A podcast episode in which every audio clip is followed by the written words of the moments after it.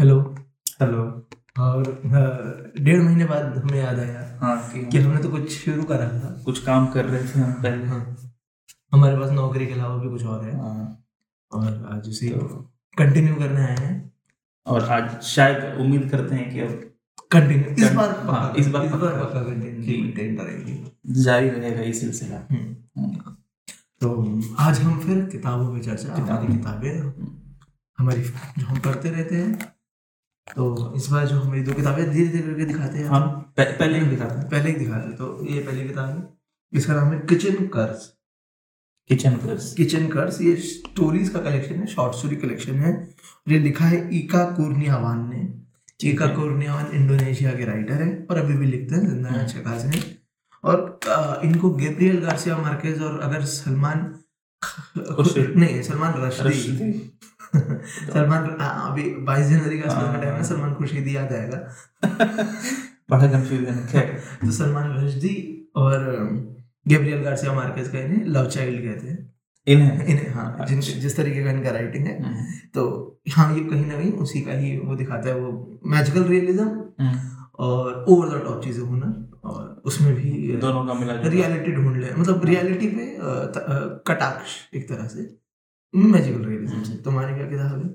मेरी किताब हिंदी की है कादम्बरी देवी का सुसाइड नोट अरे वाह। हाँ तो नाम से ही पता लग रहा है। अच्छा मज़े की बात है कि इस किताब के नाम से पता लग रहा है कि अंदर क्या है। हाँ। बस किचन कर्ज से तुम ये अंदाज़ा नहीं लगा पाओगे कि हाँ। क्या होगा अंदर हाँ, क्या हाँ। कंटेंट क्या हो सकता है। हाँ और एक क्योंकि एक स्टोरी का नाम ही किचन कर्स है। हम्म, बाकी सबका नाम अलग है तो उसका हाँ। पर तो- कादम्बरी देवी का सुसाइड नोट तो एकदम एकदम सेल्फ obvious, हाँ। तो रंजन बंदोपाध्याय हम्म। इसके लेखक हैं। अच्छा तो सुसाइड नोट का लेखक कोई और है? मैं जब इस किताब पे बात करूँगा तो अंदर एक बहुत इंटरेस्टिंग बात है, अच्छा, बताऊँगा इसी बात से जुड़ी है। और ये तो- कौन है कादम्बरी? कादम्बरी देवी रविंद्रनाथ ठाकुर की भाभी हैं। अच्छा। भाभी थी। भाभी थी। हाँ। और रविंद्रनाथ ठाकुर होता है? हाँ, रविंद्रनाथ ठाकुर होता है टैगोर नहीं होता है। हाँ। वो अंग्रेज़ों ने मिसप्रोनाउंस हाँ वो गलत बोलते बोलते उस ठाकुर को टैगोर कर दिया। और फिर हम भी उसी को कैरी फॉरवर्ड कर गए कि टैगोर टैगोर पर। इट्स ठाकुर ठाकुर। तो रंजन बंदोपाध्याय ने इसे बंगाली में लिखा था। अच्छा। पर इसे हिंदी में अनुवादित किया है शुभ्रा उपाध्याय ने। अच्छा। हाँ तो ये हिंदी वर्जन है। मजबूरन है क्योंकि वो बंगाली तो बंगाली हाँ हाँ, पढ़ी नहीं जा हाँ, सकती। पढ़ नहीं सकते। हम्म। ठीक। हम्म। तो बात की शुरुआत तुम ही करो। अच्छा। जो ये किताब है किचन किचन कर्स ये भी ट्रांसलेटेड है। पर प्रॉब्लम ये है कि ट्रांसलेटर का नाम नहीं लिखा है कहीं अच्छा ओरिजिनली किस? अच्छा हाँ ओरिजिनली इंडोनेशियन में थी जो इंडोनेशिया की भाषा है। Okay. इंडोनीज कहते होंगे हाँ, शायद उसे इंडोनीज में लिखी है और ट्रांसलेटर अच्छा हाँ ये रहे। एनी टकर एंड अदर्स तो मतलब एनी टकर मेजर हम्म। ट्रांसलेटर है कहानियों की। बाकी सहायक होंगे। बाकी और भी सहायक हैं बट हर कहानी के एंड में क्रेडिट नहीं दे रखा है जो कि देना चाहिए। क्योंकि आमतौर पर कहानी के एंड में क्रेडिट देते हैं कि इन्होंने ये कहानी हम्म। ट्रांसलेट करी बट यहाँ पे नहीं है। तो पिकिंग टाइगर्स को इस बात का तो क्रिटिसिज्म जाता है कि आपने ट्रांसलेटर बेचारे इतनी मेहनत करते हैं कम से कम क्रेडिट ही दे दो। जबकि एक इवन एक पूरा कन्वर्सेशन भी यही चल रहा था कि ट्रांसलेटर जो हैं वो एक्चुअली तुम्हारी किताब या एक किताब दूसरी भाषा के ऑडियंस को इंट्रोड्यूस कर रहे हैं। ऑलमोस्ट उनको एक नई किताब से मिला रहे हैं हाँ। हाँ, रूबरू करा रहे हैं। तो उनका एफर्ट है वो लेखक के बराबर ही है। मुझे कभी कभी ज़्यादा ज़्यादा भी हो सकता है हाँ। क्योंकि वही भाव एक भाषा से दूसरी भा- उन पर रिस्पॉन्सिबिलिटी ज़्यादा है? क्योंकि वो अच्छा एक और चीज़ होती है ट्रांसलेशन और ट्रांसलिटरेशन अच्छा। ठीक है? तो ट्रांसलिटरेशन क्या होता है? ट्रांसलिटरेशन होता है कि ही सच्चा एस तो ये कितना बड़ा? हाँ। हाँ ऐसा है। हाँ, बट क्या ये सही ट्रांसलेशन है? नहीं। है ना? ट्रांसलेशन हुआ कि कितना खराब आदमी हाँ? हाँ हाँ तो ट्रांसलिटरेशन होता है क्या वर्ड टू वर्ड बातों को हिंदी इंग्लिश कर दो अनुवाद कर दो। लिटरल उनका भाव ना हाँ। ट्रांसलेट करो हम्म। उनका अनुवाद कर दो आप सिर्फ़। बट ट्रांसलेशन में आप भाव भी दो- एक भाषा से दूसरी भाषा में मतलब ज़रूरी नहीं कि लिटरल ट्रांसलेशन हाँ, शब्दों का। हाँ, हाँ हाँ। तो ये होता है। हाँ तो ठीक है एक कहानी के हिसाब से शुरू करते हैं। हम्म। इसके बारे में थोड़ा बहुत तो मैंने पहले भी एक कुर्नियावान की किताब एक पढ़ी हुई है जिसका नाम है vengeance is all mine other pay cash okay तो वेंजेंस इज़ ऑल माइन ये बाइबल का कोट है। ठीक है? हाँ, मतलब गॉड ने लोगों से कहा था कि वेंजेंस इज़ ऑल माइन मतलब बदला मैं ही ले सकता हूँ किसी का भी और जिसका जैसा मतलब मतलब ये मेरा इंटरप्रिटेशन है जो मैंने हम्म, हम्म, सुन के जो मैं समझ पाया हूँ। ठीक है? मतलब मैं ये नहीं कह रहा हूँ कि बाइबल में ही लिखा है। मैं कह रहा हूँ जो मुझे समझ आया कि वेंजेंस इज़ ऑल माइन जिसके साथ जो करना है वो मैं डिसाइड करूँगा गॉड डिसाइड करेगा इंसान डिसाइड नहीं हाँ, करता। हाँ, हाँ. तो इस कोट को लेके vengeance is all mine other pay cash writer ने उसमें और आगे बढ़ा दिया है कि अच्छा वेंजेंस भी मेरा है पर बाकी सब कैश में पे करेंगे मुझे। अच्छा। अच्छा बदला मैं लूँगा उसके पास पैसा भी लूँगा उसका। अच्छा। ठीक है। क्या कहाँ लिखा है ये इस किताब में? क्या है मतलब? ये और जो इनकी दूसरी किताब मैंने पढ़ी उसका नाम है vengeance is all mine all other pay cash. ठीक ठीक। ठीक है? वो बड़ी अच्छी फनी किताब है। और शायद हमने उसकी बात करी है नहीं करी मुझे नहीं मुझे नहीं लगता कभी करी। ठीक है। अच्छा इसमें जो जितनी भी स्टोरी है शॉर्ट हाँ। वो सब अलग अलग मूड्स की हैं या एक ही थीम है? मतलब हॉरर ही है या नहीं हाँ। रोमांस ही है सब? ऐसा कुछ? मोस्टली पॉलिटिकल कहानियाँ हैं। पॉलिटिकल कहानी इंडोनेशिया की जो पॉलिटिक्स है हम्म, उसके अराउंड क्योंकि इंडोनेशिया में बहुत एक रिलीजियस गवर्नमेंट है सुन्नी रिलीजियस गवर्नमेंट है बहुत ज़्यादा हम्म, और बहुत एक्सट्रीमिस्ट है। और इका कुरनियावान उसमें बिलीव नहीं करते हैं। तो बहुत ज़्यादा कटाक्ष है कहानी में। ज़्यादातर कहानियों में सरकार पे ही कटाक्ष हो रहे हैं हम्म। और वहाँ की। इससे एक फ़ायदा ये होता है कि इंडोनेशिया की पॉलिटिक्स से थोड़ा सा हम रूबरू हो जाते हैं। एक सॉफ्टली मतलब ऐसा नहीं कि एक हम सीधा कूद पड़े नॉन फिक्शन किताब लेके पढ़ने के लिए। एक होता है कि अच्छा हमें आइडिया लग जाता है कि वहाँ की पॉलिटिक्स में चल रहा है। इंडोनेशिया को लेके भारतीय नेता कुछ नेता हाँ। पूर्व नेता हाँ। या कुछ अभी भी पॉलिटिकल एक्टिविस्ट कहते रहते हैं ना कि इंडोनेशिया हाँ। भारत के ही जैसा एक देश है जो राम को अपना हाँ, हाँ। वो मानता है और हाँ ये है इस किताब में। अच्छा। वहाँ पे वहाँ पे क्योंकि हिंदू किंग हुआ करते थे पहले वहाँ पे। हम्म। फिर वहाँ पे बाद में कन्वर्जन हुआ और टेम्पल्स भी हैं वहाँ पे भी हाँ। वहाँ पे इवन लोगों के नाम भी महाभारत के कैरेक्टर्स हाँ, होते हैं। हाँ। अभी भी लोगों के नाम अभी भी अर्जुन होते हैं। एक नेता वाजपेयी जी हाँ। एक बार भाषण में कह रहे थे कि मैं जब वहाँ गया था तो मैं एक होटल में ठहरा जिसका नाम था कनिष्क होटल। हाँ, तो मैंने उनसे पूछा कि भाई यहाँ इंडोनेशिया में कनिष्क क्या कर रहा है? तो उन्होंने भी बताया कि हम भी मानते हैं हमारी भी मान्यताएँ आपसे जुड़ी हुई हैं। हाँ। वहाँ पे बड़ा इंटरेस्टिंग है कि वो मानते हैं अपना फेथ इस्लाम है। हम्म, अपने वो मुस्लिम भी मानते हैं। हम्म। पर अपने ये वाला हिस्ट्री को उन्होंने छोड़ा हाँ, नहीं छोड़ा है। नहीं ये बहुत ब्यूटीफुल पार्ट है हाँ। वो अभी भी उनके टेम्पल्स चलते हैं। हम्म, वहाँ पे टूरिस्ट आते हैं। कमाल उनके नाम भी इसी से इन्फ्लुएंस्ड होते हैं हमारे यहाँ से। कमाल है है ना? तो इसकी जो मेजर कहानी है मैं उन पे ही बात करूँगा। हम्म, हम्म। जात सप्पे ने जैसे पहली जो कहानी है ना जो मुझे काफ़ी अच्छी लगी थी वो है ग्राफिटी इन द टॉयलेट और दूसरी कहानी का नाम है डोंट पिस हेयर दोनों रिलेटेड हाँ। नहीं है। अच्छा सुनने बस हाँ, पर टाइटल है। हाँ, हाँ पर पहली कहानी और दूसरी कहानी का बट सार रिलेटेड है कहीं ना कहीं।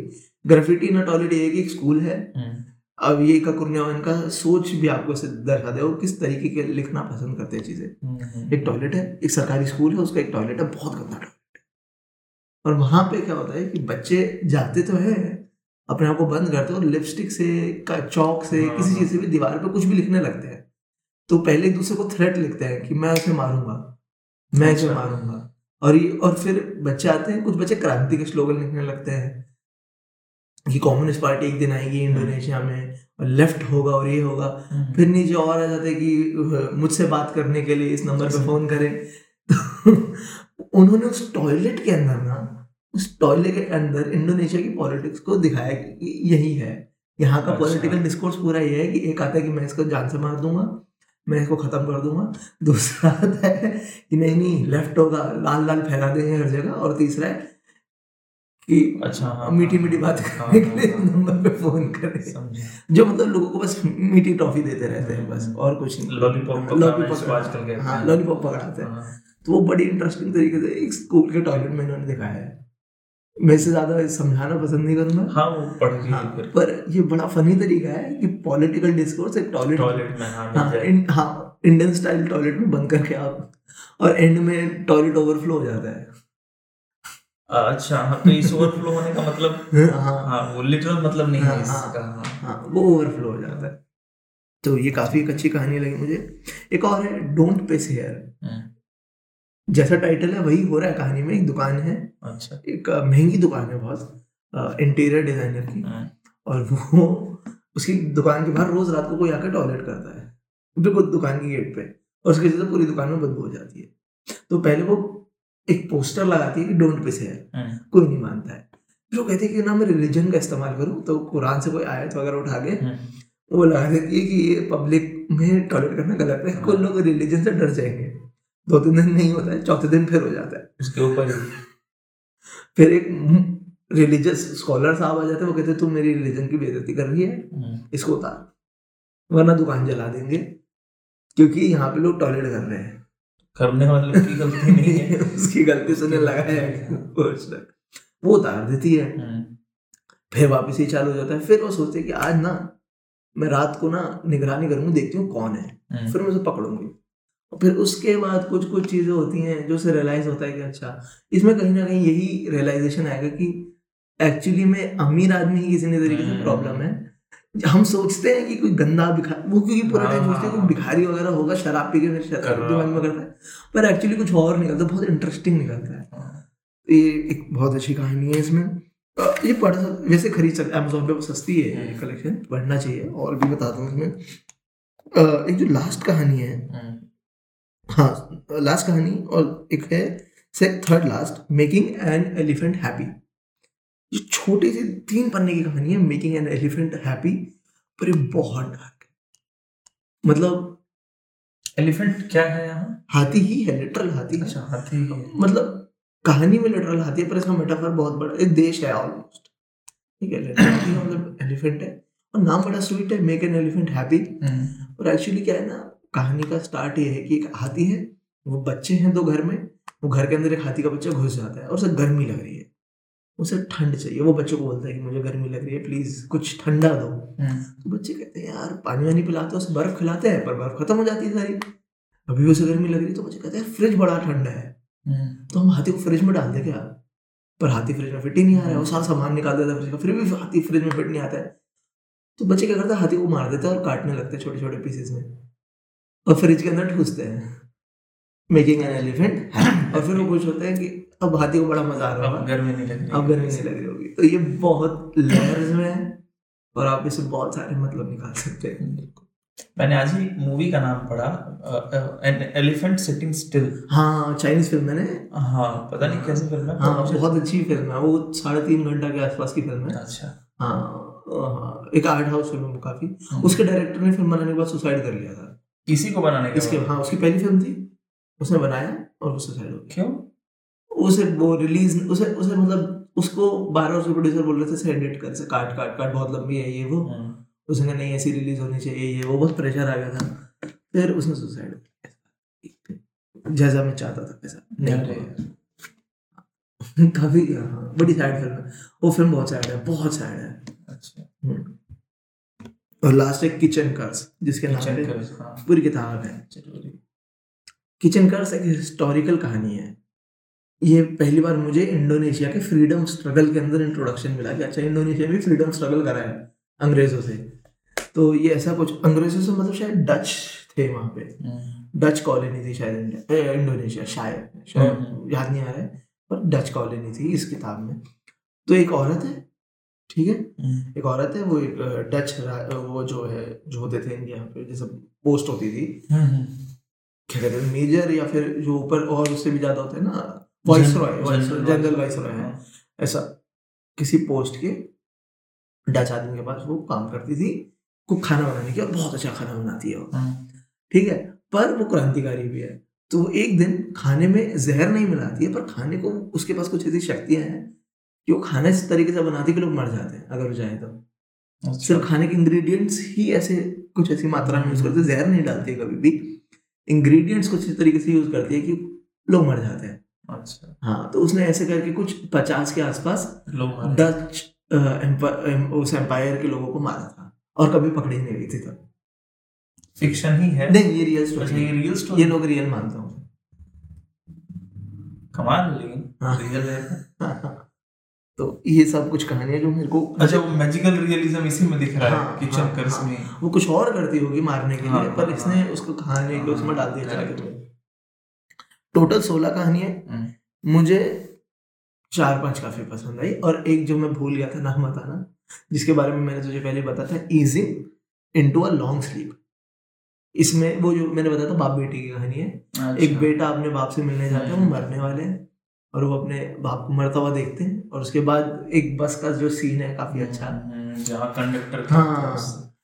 जो मेजर उसका मतलब पे ऑफ़ है उस कहानी का वो पढ़ने का मतलब ही कहानी का है कि उस पे ऑफ़ के लिए ही पढ़ना वो तभी हिट करेगा। मतलब वो लास्ट लाइन ही हाँ। हम्म, तो अगर आपको सिर्फ़ ये शॉर्ट स्टोरीज कुछ मिल जाए तो आप पढ़ सकते हैं easing in to a long sleep making an elephant happy kitchen curse graffiti in the toilet और डोंट पिस हेयर अगर यही शॉर्ट स्टोरीज मिल जाए तो आप यही पढ़ सकते हैं मतलब गूगल पे अवेलेबल होंगी क्या पता? हो तो अच्छा है वरना खरीद के तो हमेशा पढ़ ही सकते हैं। बेस्ट ऑप्शन हमेशा रहता है खरीद के पढ़ लो क्योंकि जब तक हम खर्चा नहीं करेंगे अपनी जेब में से ढाई सौ तीन सौ रुपए तब तक और लिटरेचर आएगा ही नहीं इस देश में। जब लोगों को लगेगा कि लोग खरीद के पढ़ रहे हैं इन्वेस्ट कर रहे हैं। ज़रूरत पड़ रही है अब नए कुछ हाँ चीज़ की। हाँ तभी ट्रांसलेशन इस देश में आएँगे। वरना फिर ऐसे ही होगा पब्लिकेशन बंद होकर बाहर चले। ठीक है। अब तुम स्टार्ट करो। तो क्योंकि नाम है कादम्बरी देवी का सुसाइड नोट तो खुशी की बात तो नहीं होगी। अंदर ऐसा कुछ भी नहीं होगा जिससे हर्ष उल्लास हो। हाँ कुछ ऐसे सीन हैं। हाँ। क्योंकि अच्छा मैं इस बात करने से पहले हम्म, कादम्बरी देवी और रविंद्रनाथ ठाकुर हम्म, के बीच में एक बड़ा ही प्यारा सा हम्म, संबंध था। अच्छा। ठीक है? हम्म, उस संबंध को आप पर्सनल कह सकते हैं इंटीमेट इंटीमेट कह सकते हैं दोनों हम्म। दूसरे के साथ इंटीमेट थे। हम्म, है ना? तो अब ये सुसाइड नोट रियल है या बनाई हुई है? अच्छा। इस पे भी सवाल है। अभी तुम मुझे से पूछ रहे थे ना कि हाँ। राइटर और क्यों लिख रहा है? हाँ कोई और मतलब, हाँ। ऑथर की वन तो इसका जवाब यहाँ लिखा हुआ है। मैं पूरी तरह से नहीं समझ पाया पर मैं पढ़ देता हूँ ठीक? ठीक। है इस उपन्यास को लिख लिखने तक एक प्रश्न मुझे अहरह विमूढ़ करता रहा। क्या है प्रश्न? क्या लिखा था कादम्बरी देवी ने अपने सुसाइड नोट में? अच्छा। ये ऑथर ही पूछ रहा है खुद से। क्या लिखा था कादम्बरी देवी ने अपनी सुसाइड नोट में? क्या लिख सकती थी वे? ठीक है। किसे संबोधित करके वे अपना सुसाइड नोट लिखती? हम्म, मैंने मान लिया कि कादम्बरी देवी का वह सुसाइड नोट उनकी आत्महत्या के 127 वर्ष बाद अचानक मिल गया। मैंने मान लिया। अच्छा अच्छा। मैंने मान लिया कि 127 वर्ष के बाद वो अचानक मिल गया। ये भी मान लिया कि उसे रविंद्रनाथ ने आग में भस्म नहीं होने दिया। अच्छा। यह भी मान लिया कि उस झुल से सुसाइड नोट को अंततः पढ़ा भी गया। फिर शुरू होता है। अच्छा तो शायद इस तरीके से कि मतलब जो मैं समझ हम्म। पा रहा हूँ कि उन्होंने उनकी लाइफ को रिसर्च करा हाँ। और फिर एक फिक्शनल सुसाइड नोट उनकी क्या हो सकता हाँ, है। क्या लिख सकती हाँ है एक फिक्शनल उनका सुसाइड हाँ। नोट लिखा कि शायद हो सकता है लिखा। ऐसा और मुझे लगता है इसमें रविंद्रनाथ ठाकुर की बहुत अहम भूमिका होगी। अगर हम्म, इस ऑथर एक सौ सत्ताईस साल बाद इन्हें मिला है। हाँ। हम्म, तब तक तो मतलब कोई भी क्या पता उन्होंने कहीं या तो कुछ ट्रेसेस हाँ, छोड़े हों अपने हाँ, कुछ पत्रों में या कहीं है ना? हाँ, यही पॉसिबिलिटी है हाँ। कि ठाकुर साहब की मतलब हम्म, क्रिएशंस में ही ये मिला हो। हम्म, मतलब ऐसे कुछ हिंट्स मिले हो कि हाँ, उसे पढ़ के इन्होंने लिखा हो। हाँ और फिर उसे कादम्बरी देवी के बारे में। एक्सपेंड किया हो और हाँ। अपने और बाकी उपन्यास इन्होंने खुद ही लिखा है तो हाँ। उपन्यास में तो आप फिर एक्सपैंड कर सकते हो कितना भी फिक्शन है आपका। मर्यादा में रहते हो हाँ तो इसको सत्य ना माना जाए मतलब कि ये उन्हीं का उन्हीं की लेखनी नहीं है। कादम्बरी देवी की पेन से तो ये नहीं आया है। हो। हाँ हाँ ठीक है। तो कादम्बरी देवी ठाकुर बाड़ी जो थी। ये वैसे एक बड़ा थोड़ा सा हम्म। ये बड़ा कमाल है ना लोग। जैसे ऑटोबायोग्राफी होती है तुम अपनी बायोग्राफी खुद लिखो। हम्म, बायोग्राफी होती है कि तुम मेरी बायोग्राफी लिखो या मैं तुम्हारी बायोग्राफी लिखूं। हाँ। तो ये ऑटो सुसाइड नोट नहीं है ये सुसाइड किसी और किस हाँ। हाँ मतलब अजीब नहीं है मतलब कि मैं तेरे नाम से सुसाइड नोट लिख रहा हूँ हाँ। डेढ़ सौ साल बाद की। पर मुझे ज़्यादा आनंद आता आनंद का विषय हालाँकि नहीं है हाँ। फिर भी अगर कादम्बरी देवी का ओरिजिनल सुसाइड नोट मिला होता और वो छपा होता। हाँ हाँ। वो तो फिर तो और इंसाइट मिलता हाँ। जीवन में। इसकी सत्यता कितनी है मैं नहीं जानता पर फिर भी। तो कादम्बरी देवी ठाकुर बाड़ी बहुत बड़ा एक घर था मकान था जहाँ रहते थे ये लोग। हम्म, इनका पूरा परिवार बहुत धन धन वाले लोग थे बड़े। लोग थे है ना? जमींदार किस्म के लोग थे हम्म, और पढ़े लिखे लोग थे। हम्म, तो कादम्बरी देवी अब जहाँ ठाकुर बाड़ी बहुत बड़ा बंगला हो तो वहाँ काम करने वाले बहुत सारे लोग होते हैं। हाँ। तो कादम्बरी देवी के पिता भी उनके यहाँ काम करते थे। ठीक है। काइंड ऑफ़ नौकर ही कह सकते। थे ठीक? किसी खास तरह का एक काम देखते थे। और बिल्कुल तल पे जैसे दो तीन तल का अगर मकान है तो सबसे निचले तल पे एक छोटे से कमरे में कादम्बरी देवी का जन्म हुआ ठीक है। और वहीं उनके पिताजी भी रहते थे। हम्म, तो वहीं पली बड़ी पर स्टेटस इतना कम था खाने पीने का पहनने का या फिर कोई मित्र भी नहीं था कोई दोस्त भी नहीं था तो ठाकुर बाड़ी में रहते हुए भी अपने आप को ठाकुर बाड़ी से कभी जोड़कर नहीं देख पाई कादम्बरी देवी। हम्म, हाँ हाँ। कोई नहीं देख पाएगा। है ना? वही हाँ हाँ, एकदम एक अलगाव एक एक डिस्टेंस तो रहा ही हमेशा मन के भीतर चाहे फिजिकली वहीं क्यों ना रहती हो हाँ, तो हमेशा ठाकुर ठाकुर के बच्चों को ठाकुर लोगों को देखकर सोचती कि इनका जीवन कैसा होगा कैसे रहते होंगे क्या है ना? बचपन में माँ का प्रेम नहीं मिला माँ शायद स्वर्गवासी होंगी। ठीक जन्म देने के कुछ ही समय बाद।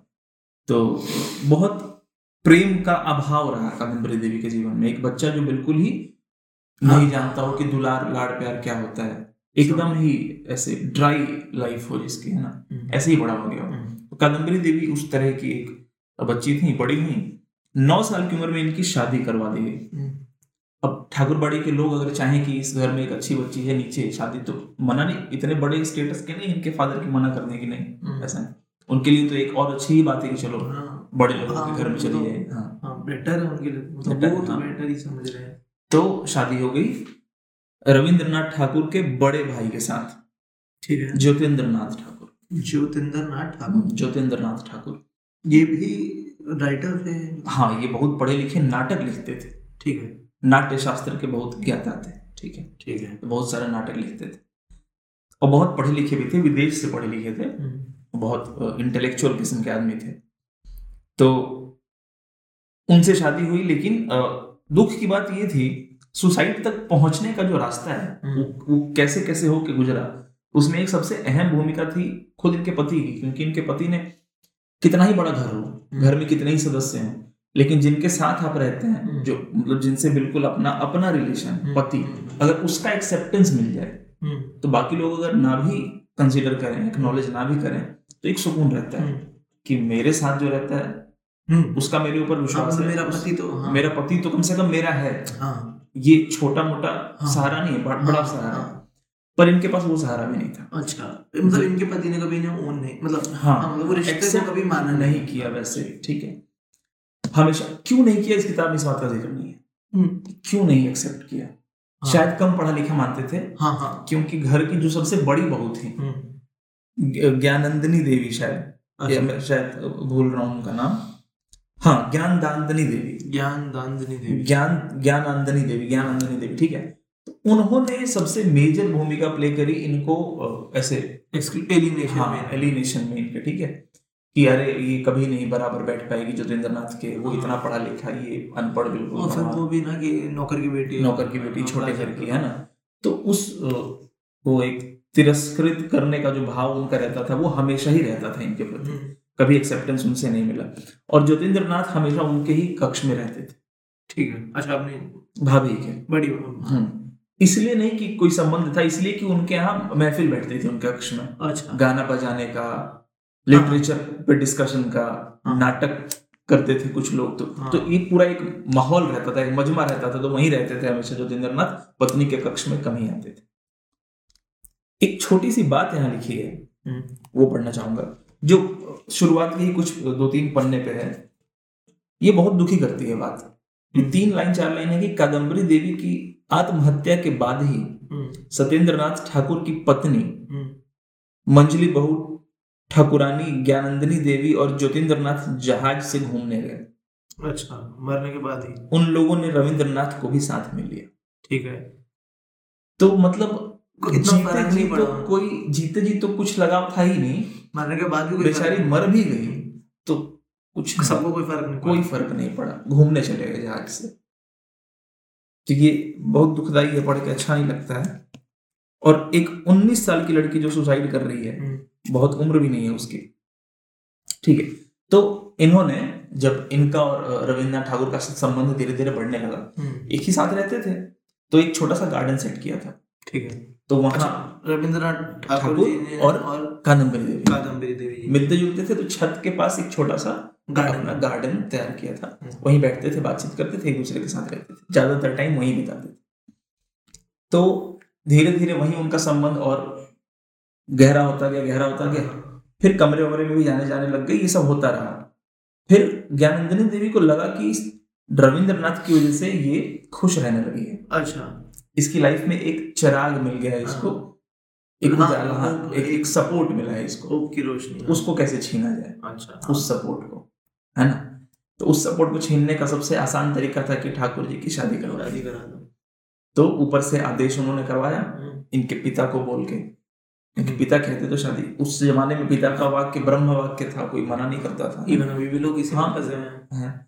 तो पिता ने आदेश पारित किया कि तुम शादी करो जल्दी से जल्दी। हम्म, उन्हें करना पड़ा अच्छा।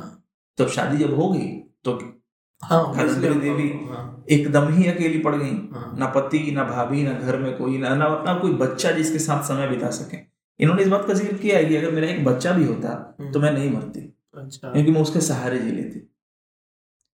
पर मैं क्योंकि बच्चा भी नहीं और कोई नहीं है तो मैं किसके सहारे जीती? तो मेरे पास कोई रास्ता ही नहीं बचा है मृत्यु के अलावा है ना? तो ठाकुर के शादी रविन्द्रनाथ ठाकुर के शादी के चार महीने बाद ही इन्होंने आत्महत्या कर ली। महज चार महीने बाद। कैसे करी थी आत्महत्या? बहुत ज़्यादा अफीम की गोलियाँ खा ली थी। अच्छा। ढेरों मतलब मुट्ठी भर अफीम की गोलियाँ खा ली। ओपियम तो इतनी गोलियाँ खा ली कि हालाँकि डॉक्टर्स बहुत सारे लगे रहे दो दो तीन तीन डॉक्टर्स लगे रहे पर हाँ। इतना होने के बाद हाँ, कुछ नहीं होता। तो एक एक जगह एक छोटी सी बात है। अपने कमरे में बैठे बैठे हमेशा देखती रहती थी रविन्द्रनाथ ठाकुर के कमरे की तरफ़ हम्म, कि कभी बाहर आएँगे कभी तो हाँ, देखेंगे हाँ, कभी तो मेरे कमरे में आएँगे है ना? एक उम्मीद। तो नई पत्नी के साथ ठाकुर हमेशा अंदर रहते थे ठाकुर जी है ना रविन्द्रनाथ ठाकुर? एक बार दोनों नहीं थे कमरे में। तो इन्होंने सोचा कि एक बार मैं जाके देखती हूँ क्या पता हम्म, मेरी याद में कुछ नई कविता लिखी हो उन्होंने। अच्छा रविन्द्रनाथ ठाकुर हमेशा कविता लिखे लिखते थे इनके ऊपर। इनसे जब वो बैठते थे वहाँ हम्म। गार्डन में हम्म। गार्डन का नाम नंदन कानन रखा था। नंदन कानन। हाँ तो नंदन कानन में जब भी बैठते थे तो इनकी ब्यूटी से और इनके प्रेम में इंस्पायर होकर बहुत कुछ लिखते थे और इनको पढ़ाते थे कि ये सब तुम्हारे लिए ही है है ना? हम्म, तो इनको बहुत अच्छा लगता था। तो जब शादी हो गई तो इन्होंने ऐसे सोचा कि कुछ तो इतने दिनों में लिखा होगा मेरे लिए। हम्म। मेरी याद कभी तो आई होगी है ना? तो ये गई इस उम्मीद में कि कोई कुछ मिल जाए। पर जब गई तो एक कागज़ रखा हुआ था जिसपे कुछ लिखा हुआ था। और उस पर लिखा ये था कि यहाँ से जाओ पुरातन यहाँ नूतन खेल आरंभ हुआ है। अच्छा। पुरातन अच्छा पुराना। अच्छा पुराना। कि तुम पुरानी हो यहाँ से हाँ। जाओ यहाँ नया खेल। आरंभ हुआ है। तो वो पढ़ने के बाद ज़ाहिर सी बात है कि इन्होंने लिखा अच्छा है ये ये नोट भी मतलब ये जो लिखा हुआ है इन्होंने लिखा है हाँ। हो सकता है ये भी फिक्शनल ही हो। हाँ ये फिक्शनल ही हो सकता हाँ। है। पर अगर इसको एक बार कुछ सच भी मान लें तो ये टारगेटेड तो नहीं है। उन्होंने कुछ लिखा होगा उन्होंने ऐसे ही लिखा होगा। हाँ हाँ। ये हाँ हाँ वो तो, वो तो अंग्रेज़ सरकार में भी हाँ। करते थे तब तो हो सकता है सरकार इसके बहुत से भाव हो सकते हैं। हाँ हाँ। पर पर हाँ ये ये एक स्त्री जो अकेली है वो पढ़ रही है तो वो ज़ाहिर सी बात है अपने ऊपर। हाँ हाँ ये तो होता ही है। हाँ, ये तो होता ही है। हाँ हमें लगता है कि सब हमारे बारे में ही हमारे साथ ऐसे हालात ऐसे समय में। हाँ। तो यहाँ से जाओ पुरातन यहाँ नूतन खेल आरंभ हुआ उन्होंने पढ़ा और फिर कहा है कि मुझे कुछ याद भी नहीं कि मैं अपने कमरे में कब आई में इतना रोने लगी और इतनी मतलब और चेतना नहीं रही कि वो बेहोश हो गई शायद अपने कमरे में आके और फिर अगले दिन उठी वो।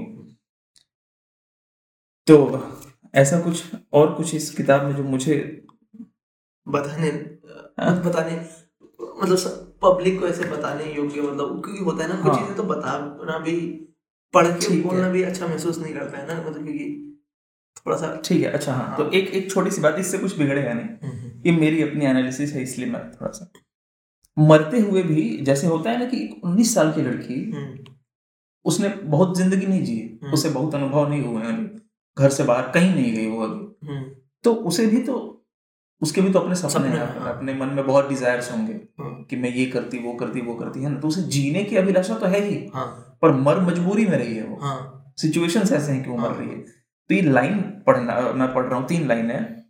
यहाँ लिखा है कि आज मेरा दरवाज़ा बंद ही रहेगा। अच्छा।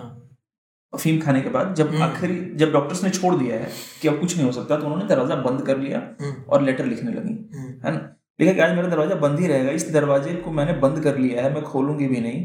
तुम लोग खोलना मेरी मृत्यु के पश्चात। ठीक है। उस बंद दरवाजे को खोलने की अभिज्ञता से शायद शायद तुम में किसी रचना का जन्म हो कभी।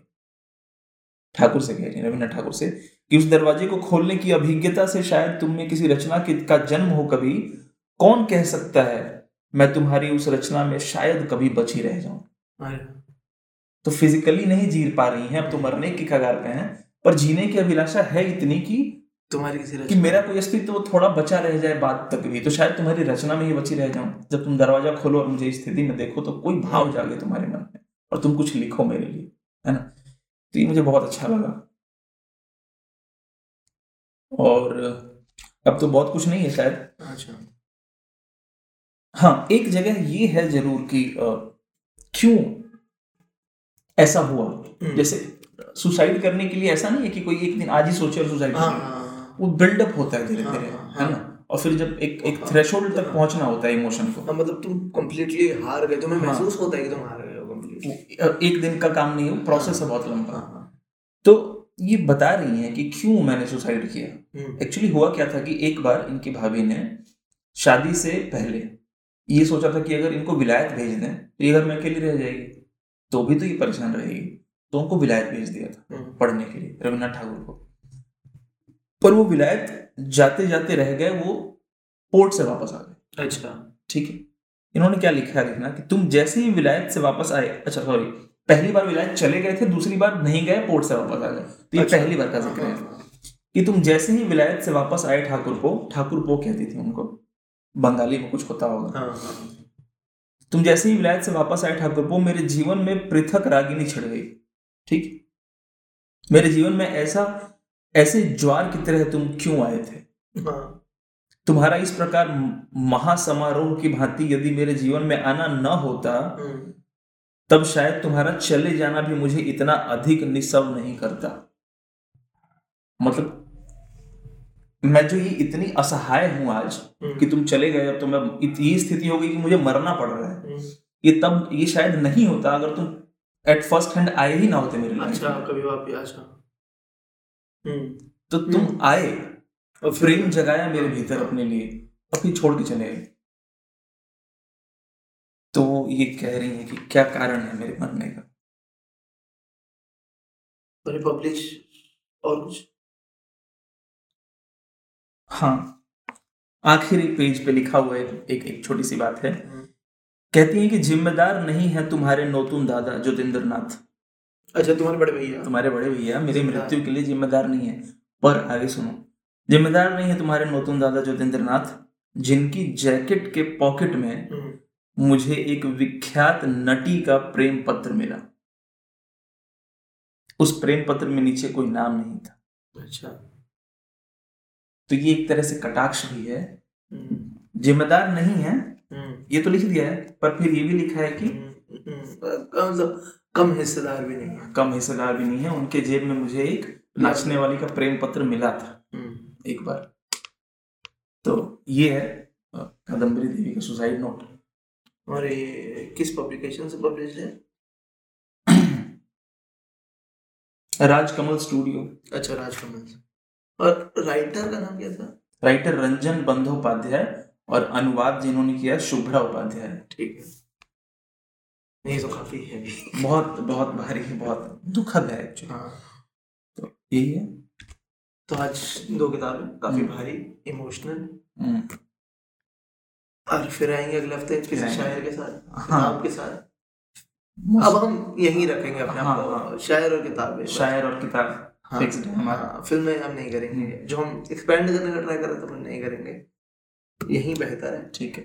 कोई कोई बहुत अच्छी फ़िल्म मिल गई तो कह नहीं सकते। हाँ हाँ। जिस जिस बहुत बनता है जिस पे बात करना बनता है। हाँ हाँ हाँ। हम्म, तब तक के लिए फिर अगले हफ़्ते मिलते हैं। वेंसडे को धन्यवाद। धन्यवाद।